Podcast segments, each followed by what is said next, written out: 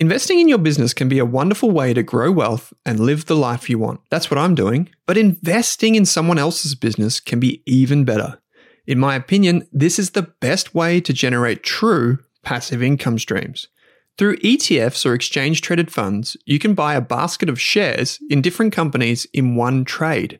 BetaShares offers Australia's broadest range of ETFs, including the Global Cashflow Kings ETF, ticker symbol CFLO, which lets you invest in 200 companies with high levels of free cash flow, such as Visa and Costco, in one ETF. You can learn more about CFLO and the BetaShares fund range by visiting betashares.com.au. Read the PDS and TMD on the website and consider if the fund is right for you. BetaShares Capital Limited is the issuer. When you need mealtime inspiration, it's worth shopping Kroger, where you'll find over 30,000 mouthwatering choices that excite your inner foodie. And no matter what tasty choice you make, you'll enjoy our everyday low prices, plus extra ways to save, like digital coupons worth over $600 each week. You can also save up to $1 off per gallon at the pump with fuel points. More savings and more inspiring flavors make shopping Kroger worth it every time. Kroger, fresh for everyone. Fuel restrictions apply. Welcome to the Australian Business Podcast. I'm Daniel Golubev. I'm Jordan Kittis. I'm Owen Rask. We're here to help you make more profit, find work-life balance, save time, capital, and grow your business. Every week, we drop the best tax tips, marketing hacks, growth strategies, and methods to help you grow. If you haven't already, take the free Rask Business Course. Book a chat with me or Daniel at Grayspace. Or get in contact with us about business coaching. We also love hearing from you. So send us your questions and feedback using the resources found in the podcast player for each episode. Let's get into it.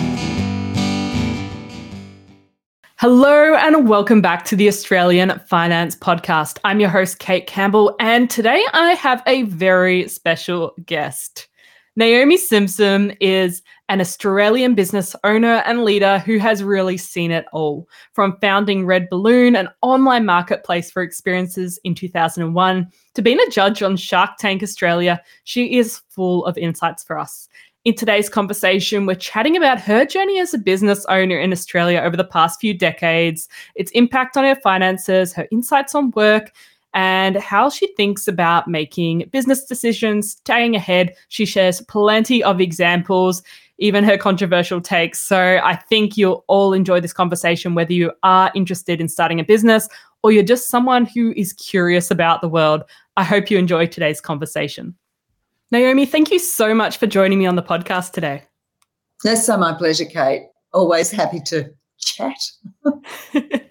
Now, we met about a month ago at a Microfinance Women in Finance event, and it's my pleasure to have you on the show because you have such a breadth of experience in the world of business, in finance, in getting women involved in their own financial future. So I thought you'd be the perfect guest for today's conversation. We'll talk a bit about your journey, investing, building a business, and the kind of legacy you want to leave behind, because we had a lot of questions from people who want to do all of these different things, but often don't have a role model or someone to look up to that's done it before. So you're the perfect person to speak about all this. But I guess to kick things off, I'm keen to know, you've done so many different things. Are there any interesting experiences you've had that you notice have had an impact on your life in a really unexpected way? Look, when I was a young graduate, I worked in corporate Australia, and I was always kind of, everything was always urgent for me. It's kind of the way that I've operated, but I really would get frustrated. And so whether it was working inside a professional services firm, one of the big four now, or working, I worked for an airline, Ansett. I couldn't understand why everything took so long. And it was unbelievably frustrating. And also how, as a, young person entering the workforce, it was like I had no idea what was going on. And people would say, I'll do that. And I'd say, but why and where does it all fit in? And I guess I learned, particularly from working at Ansett, how I didn't want to be. So I didn't want to work in that environment because it was frustrating. But secondly, I watched managers and their lack of kind of clarity. And yet when I joined Apple, after being at Ansett, you couldn't get a more different company. Like, it was so purpose-driven, even back in the day, so purpose-driven. And everybody knew exactly why they were there and what they were there to do.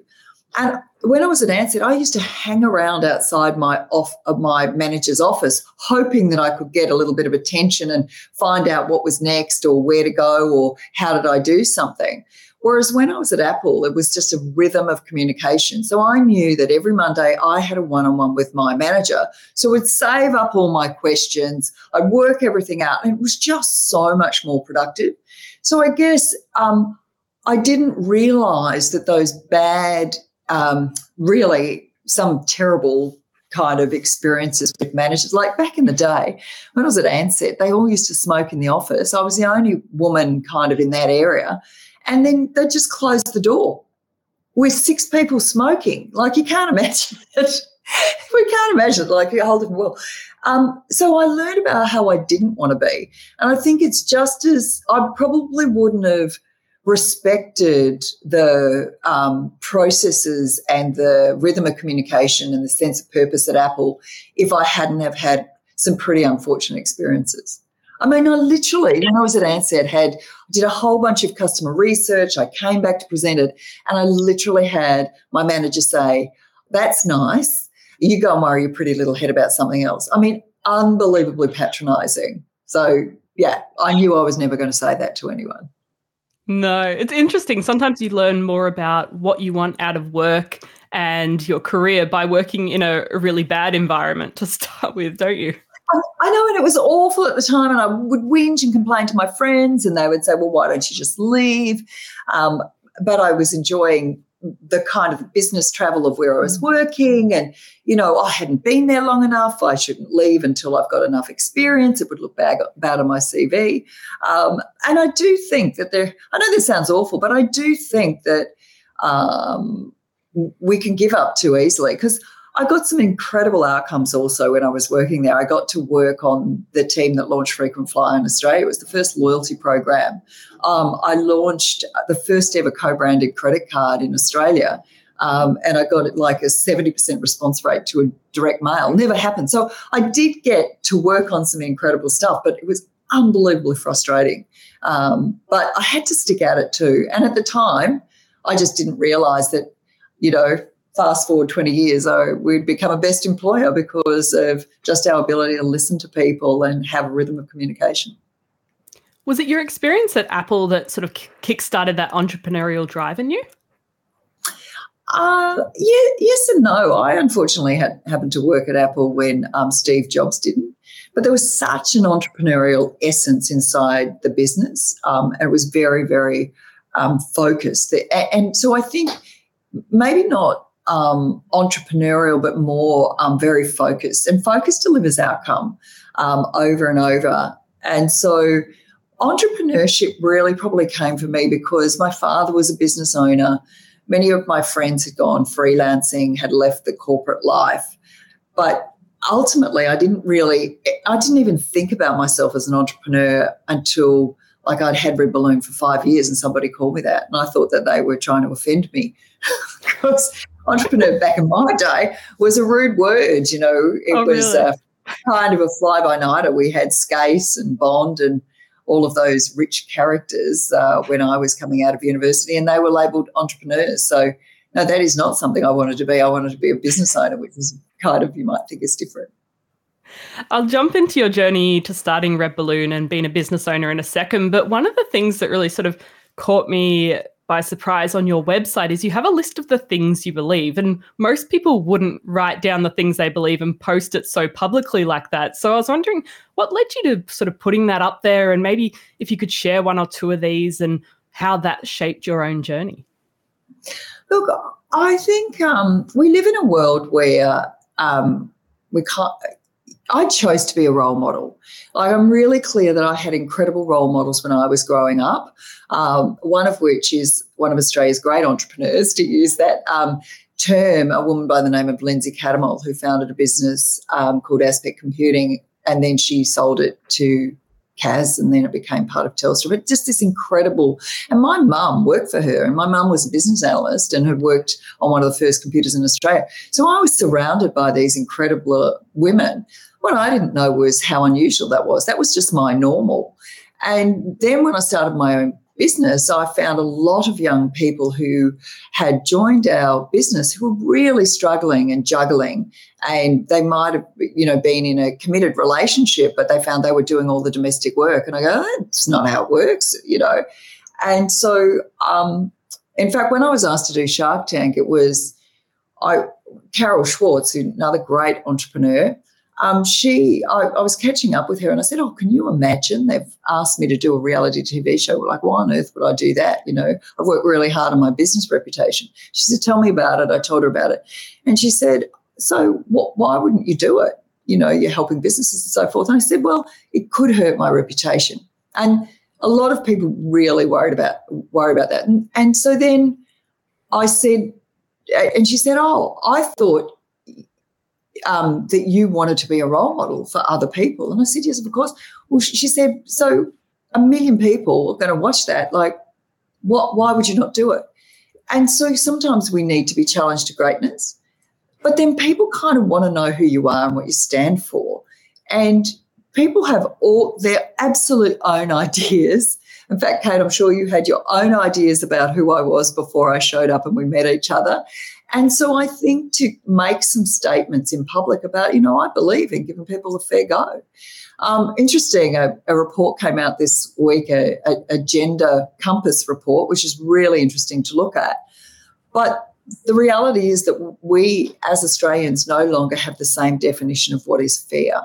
So when you say give somebody a fair go, what does that really mean? And so I think that language is important. But having some beliefs also helps me guide me on where I want to spend my energy. Like I believe in supporting and dragging other people with me on this journey, men and women, of sharing what I've learned. Yesterday I had a speaking engagement, which was absolutely wonderful, for small businesses in Bayside in Victoria. And my speaker's agent happened to be there. And the woman sitting next to her was taking copious notes. And Vicky just said, could you share those notes with me? And then she sent them to me. And it was literally a business course in 50 minutes. Like, if you have to do one thing, what's the one thing? What's the one thing you should know right now about AI? What's the one thing you should know right now about cybersecurity? What's the one thing, you know, and she's like writing furiously. So I never know. And at the same event, this woman came up to me and she said, my daughter saw you speak in 2007. And she said, you forever changed the way she saw herself and saw what her opportunity was. I am forever grateful. So you never know who you're going to impact. And so you do just keep having to show up, but having some belief statements kind of lets people know what they're going to get. We sometimes forget how impactful our actions and the words and the values we live out can be on the people around us. And that's something we talk a lot about on the podcast, is how the actions you take with your finances and the ripple effect that has on your friends and family and community. So it's interesting to sort of see that from a different perspective as well, because I sort of focus on that on the financial side of things, but just in terms of having role models in the world of business and just life, really. And when they realise I'm not that clever, I'm very ordinary, there's a sense of relatedness, you know, and being relatable is really important.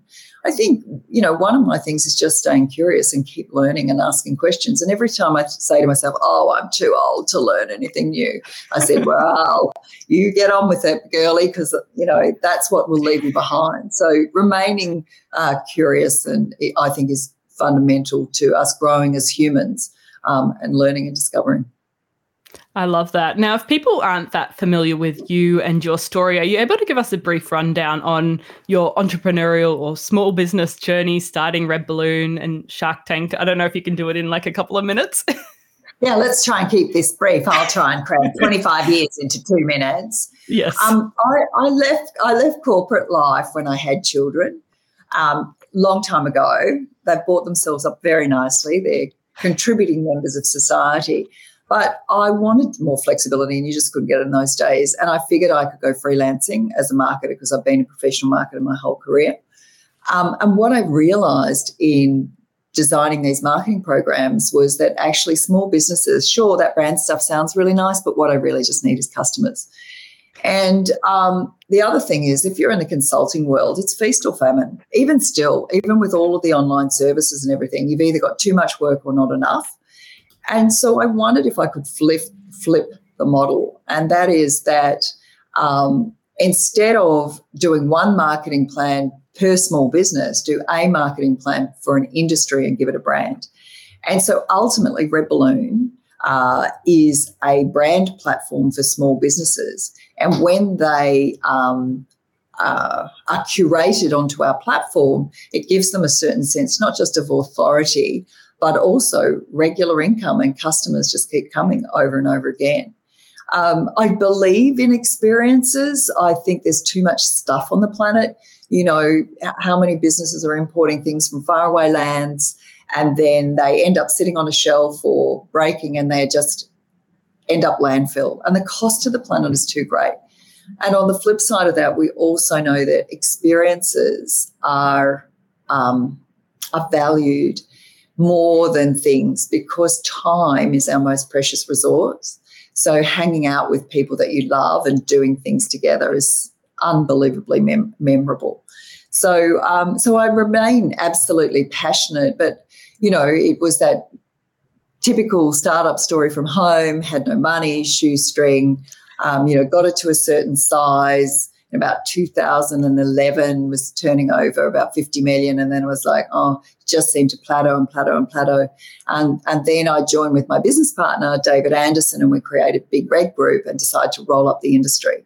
And as soon as you have a material size, you also have the resources to be able to invest the capital in doing the transformation. And so now that platform is rolling out, and we partner with incredible organizations, including recently launching Virgin Experiences platform in Virgin Australia, so with one of our brands. So you can now buy our experiences through Virgin. In fact, I think now 9 of 10 searches in Australia for any experience, you'll come across one of our platforms. So if someone's had an adventurous experience in Australia, they've probably interacted with one of your brands. Yeah, if they haven't bought directly from the supplier, it will have come probably from one of our platforms. That's fascinating. How does it feel to be involved in so many Australians' lives and the way they're gifting and relating and sharing with each other?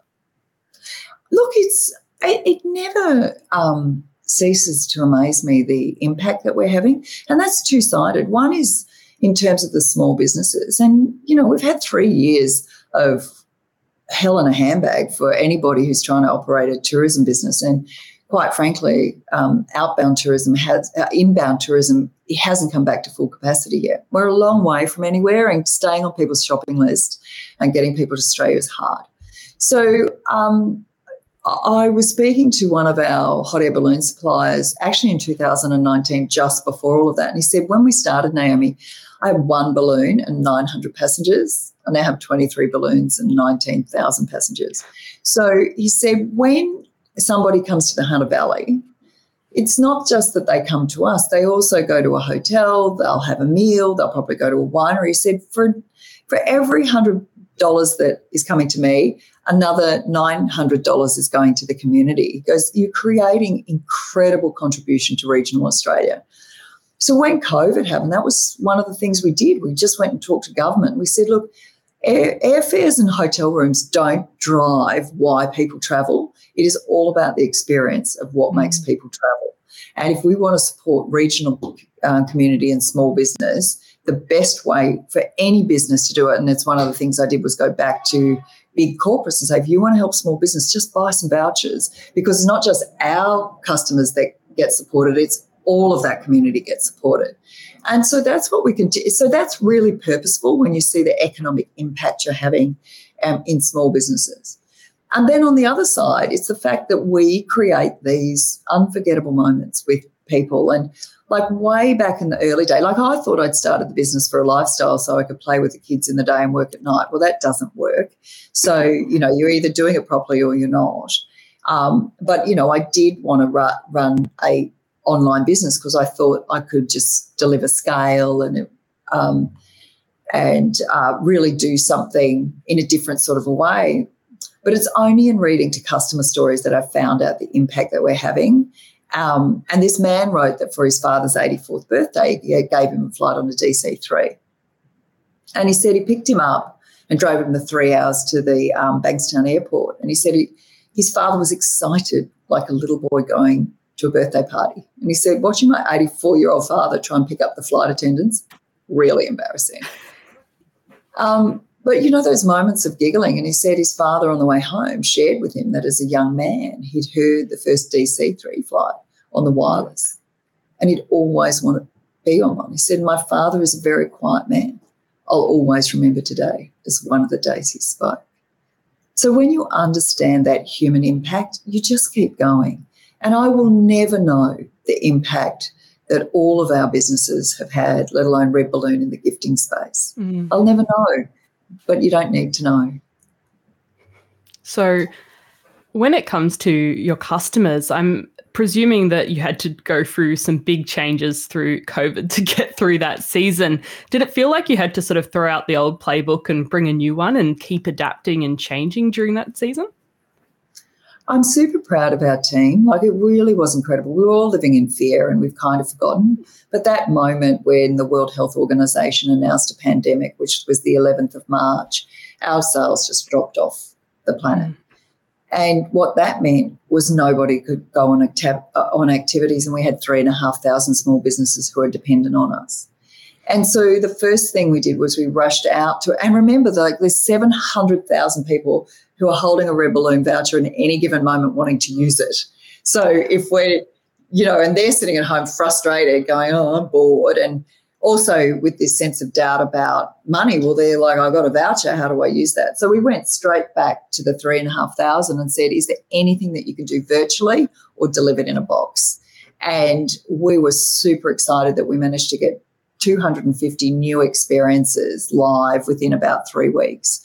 One of them was Little Tiny Bear in Victoria, which is a gin distillery, and they had been hosting gin tours and so forth. But they did this gin tasting in a box. And he said, you know, I'm sending them all over the country, and they've had cocktails and things, and then they had a virtual experience of how to make cocktails. And he said, you know, I'm getting 80 people on the call, whereas I only ever used to get 8 or so people on the tour. So he had to employ 2 people to help him with the pick and pack and the growth of that business. And most of those products are actually still there because they provided an incremental business stream using a different set of assets for those small businesses. So it was really quite incredible. And then, so that was the one thing. The second thing that we did, obviously I started working in B2B again and started talking to corporates and said, best way you can support small business buying vouchers. But we invested in our systems, and there was 2 things that we did to keep our customers close. One is that we made vouchers automatically valid for 5 years, thinking we've got to be out of this in 5 years' time. And we backdated that to any other voucher. So unlike a certain airline who will remain nameless, our job is to get customers to those small businesses. That's our job. And but it just took all of the pressure off our contact centre and call centre, like just immediately. And it also says these people are good people. They really want us to go on that activity. Now, of course, a small business supplier might not be able to hold the value or the price of that experience for 5 years, because we have an obligation to make sure that our suppliers are financially, you know, functional. And so we would just swap it into the value. So they might have had to top it up for $10 or whatever if those prices had changed, but they got the full value of that voucher available to them for 5 years. So that was really important and making that absolutely seamless. The other thing we did was invest in the technology that if something happened, we could literally freeze every voucher or every booking. And we did this across all of our brands. So, for instance, there's a certain state in Australia who's pretty prone to locking their people in the house. And, like, who puts – we had 14,000 bookings for Valentine's Day in 2021. I think it was 2021. Yeah. And, you know, the government at the time decides on the Friday to cancel Valentine's Day. We had 14,000 bookings in Victoria that day. And so we automatically press a button, we automatically cancel everybody's bookings, and we automatically reissued them a voucher. And then and that was called freeze, and then once we were thawing, we sent an email to all of those people saying, take your time, but book yourself in again. And that, again, just took all of the pressure, A, off our contact centre, but B, people knew that we were looking after them and that they, you know, and they had something to look forward to. Mm. Again, not like another airline. And we're tiny in the scheme of things. Like, I do not understand why they have not invested their technology to, like, if we can do it, surely a massive billion-dollar business can do that. And that just comes back from our sense of purpose. Our purpose is to shift the way people experience life. That includes how they interact with us. Our job is to make life easy for them, not to add to their stresses of life. It's interesting seeing how all of those small moments really go towards that customer experience, because instead of having to chase a refund for months and months and months, you automatically cancelled it because people couldn't do anything and gave them a voucher back so that they had a really positive experience and they were going to keep interacting with the platform in the future, which is cool to see. And I guess pivoting a little bit to more of you and your own journey, one of the things I was interested from a personal finance perspective is just on your entrepreneurial small business journey when you were starting up, how did that interact with your own personal finances from a high level? Did it make you more risk adverse? Did you feel like more like jumping into the deep end? How did it shape your perspective there? Look, I spent $25,000 of family savings and, you know, didn't have a customer for 2 months and 4 days. That was a little stressful in our house, I'll just say. And that's a lot of money, especially back in those days. Like, that was a lot of money. But there's a really great book called Customer Funded Business Models. And if you think about it, if you can get your customers to fund your growth, then you're a long way there. And so when startups come to me and they say, oh, I really want investment, I say, well, who is the best investor? Your best investor is the people who believe in you. Who believes in you is your customers. So when you understand how cash flows through a business and where the bottlenecks are, and you really work on those bottlenecks, the hardest thing for most small businesses is working capital. That is, they have to pay their suppliers before they get the revenue in from the customers, which is also why the government has such a focus on large businesses reporting on their small business payment times, because small business is not a bank. And I have watched so many of the small businesses literally go out of business because they cannot fund that working capital. Mm. And it's so sad. So I guess one of the things was, I don't hold stock. I don't have to buy stock. I just have to have really great relationships to ensure that they deliver really great experiences. And those vouchers are valid for now 5 years, but back in the first, it was only 6 months. And then we realised that actually, if we gave them 12 months, that would be better. And then the New South Wales government changed the law to 3 years, and then we just upped it because of COVID to 5. But what that does mean is that people might be paying us, the majority of people go on their activity in the first 3 months. In fact, more than half go in the first month. Like, it's, oh, wow. So we cash out the door, you know, quickly. But even so, we pay our suppliers within 5 days either side of the actual booking, and that is completely transformational for them. So that means they're never waiting for cash, and that means they give incredible customer service to our customers, and they're going to have a wonderful experience because they know it's a pipeline. So thinking just so if I'm getting cash in and then I'm able to send it out, that is a wonderful way of growing a business. It's effectively what the airlines do as well. You know, they want you to book your airfares 12 months in advance. Yeah, and they hold that on their balance sheet as a liability, and then they don't move it into their revenue line until it comes in. It's not unusual. All ticketing organisations work that way. But 5-day payment terms for you paying the small business is quite different, isn't it? Because I hear a lot of companies, they have to wait 30 days to be paid from the larger companies for their stock when it's delivered and things like that.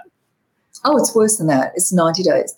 Another big retailer, when I was working with those Shark Tank businesses, they would say, we'll pay you in 120 days. But we'll help you fund that debt and we will factor that debt and take an extra 2%. And I was like, that's just criminal. That's just absolutely criminal. You're just gouging these small businesses by factoring their debt. Honestly, great for the big retailer who is getting paid at the time that that leaves, but they're using their small business suppliers literally as a bank, and it's disgraceful. I spent a bit of time working for an invoice finance company, and it was very interesting seeing how long the payment terms were, and the ethics involved there were a little bit dubious, I think. I remember, and I'll say because it was a foreign business, it was a French business, and I say that only because it's kind of because we negotiated a contract to deliver experiences for their recognition program, and they were buying, I don't know, a good amount every month. And I had said, we pay our suppliers on the time and I'm not going to fund this, and we will give you 7 days, like 7 days, that's it. And then, you know, that came to 14, and then it was up to like 120, and you know, I'm kind of going, what's going on, blah, blah, blah. And the CFO, who was not residing in Australia but somewhere else, says that person didn't have the response, couldn't make that. We only pay in 120 days. And I said, mate, I don't care. This is Australia. I'm turning off every single one of those vouchers because you haven't paid for them. So, therefore, they're not yours. And he goes, you can't do that. And I go, yes, I can. Watch me. So, you know, I literally had to hold a watch this space gun to his head. And also that's a foreign national designing doing the finance policy in Australia, which does not comply with the Australian laws or best practice. And so, at least I had some, but that was unbelievably stressful. And I said, why, this is a billion dollar euro business. Why should I fund them? Why? And why should I then put that pressure on my own enterprise? So never. It's not fair. This is the one thing that gets me going every time, Kate. Payment terms. Yes. And that's because most businesses don't have any power in that conversation. Yeah. And it's not fair. Just a little respect. Give them a fair go. There we go. I think that's a good hill to die on. At the start, you mentioned that you weren't that keen on the word entrepreneur. And when I met you at the event, you were talking about how you call yourself a business owner. And there's a lot of conversation about entrepreneurs and venture capital and unicorns and all of this startup money.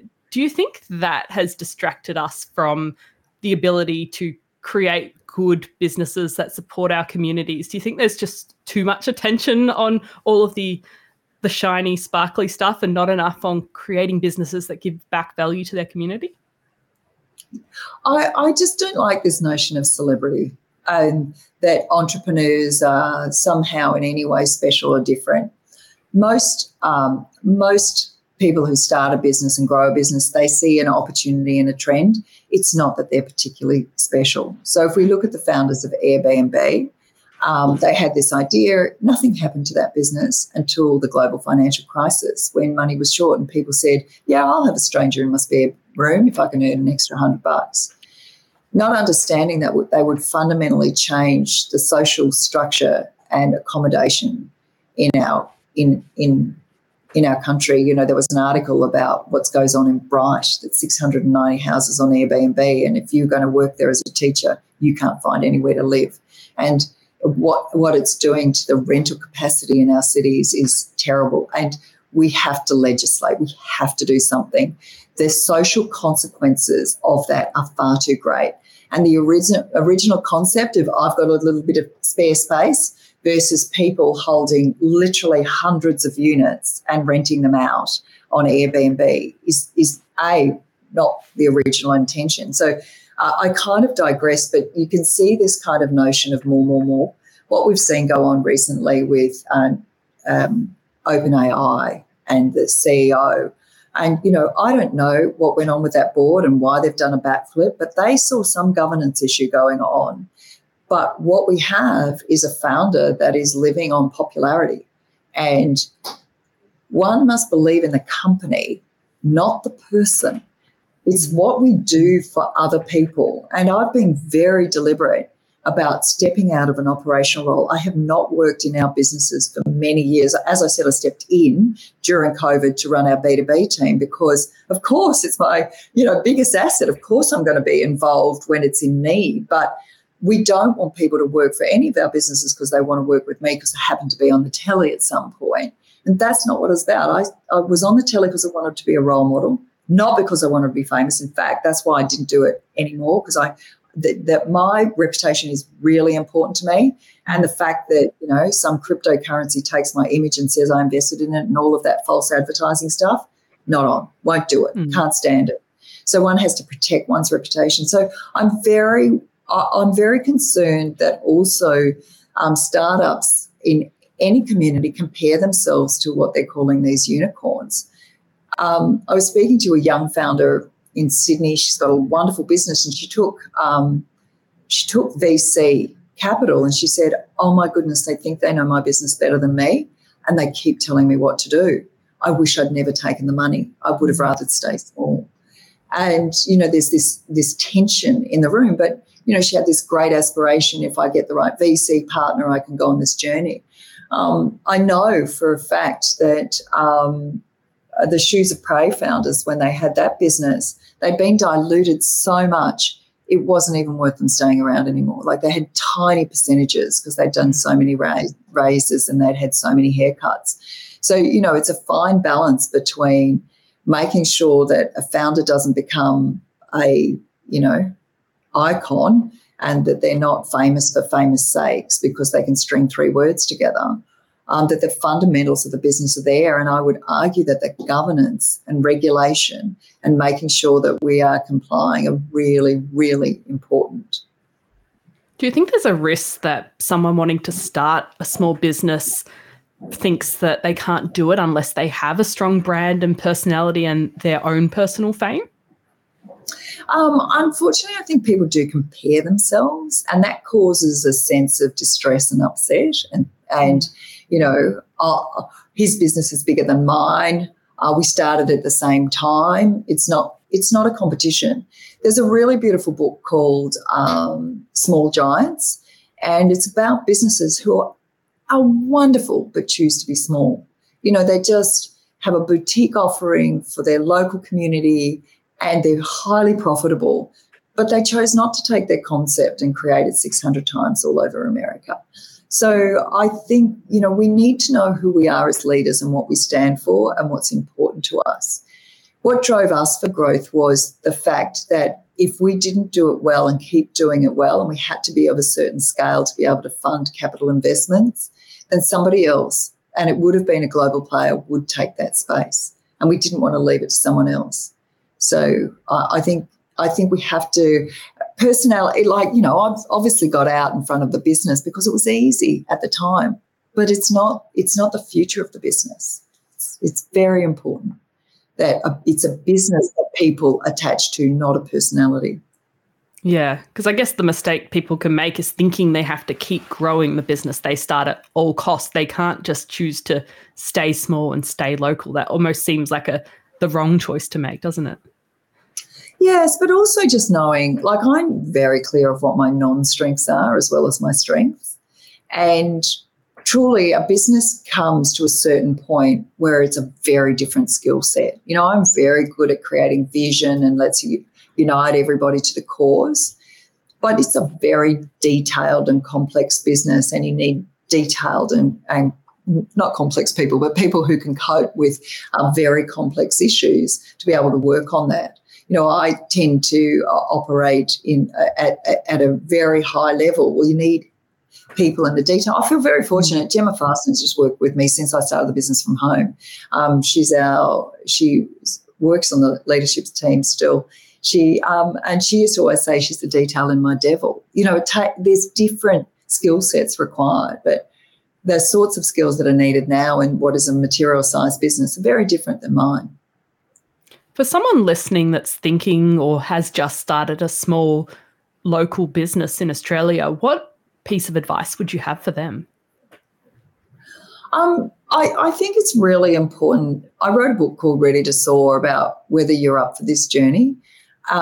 And there's different levels of innate risk that people will be prepared to take. And you've really got to know your own boundaries. Like, what is it that under no circumstances do you refinance the house, for instance, under no circumstances?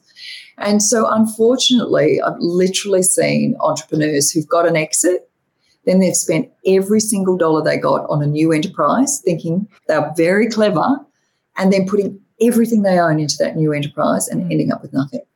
And so, as I said, it's often the time and the timing that creates a business opportunity. It's not necessarily the personality. So I'm really clear about what I can contribute versus people say, won't you do another startup hub? And I was like, no. Why? It's hard. It's a long journey. I have very different ways that I am contributing to our community now. Yeah, I think that's the message that often gets missed, is the hard work, the years that you have to put into it. It's not an overnight success, whether it's a small business or a huge business. It takes a lot of blood, sweat and tears. It really does. And, you know, we're and small business owners are battling on every front. It's whether it's compliance and regulation, cash issues, whether it's people, how do I get great people to align with what we said we're going to do around here, technology, how do I stay abreast, what's right for me. There's a lot going on continually.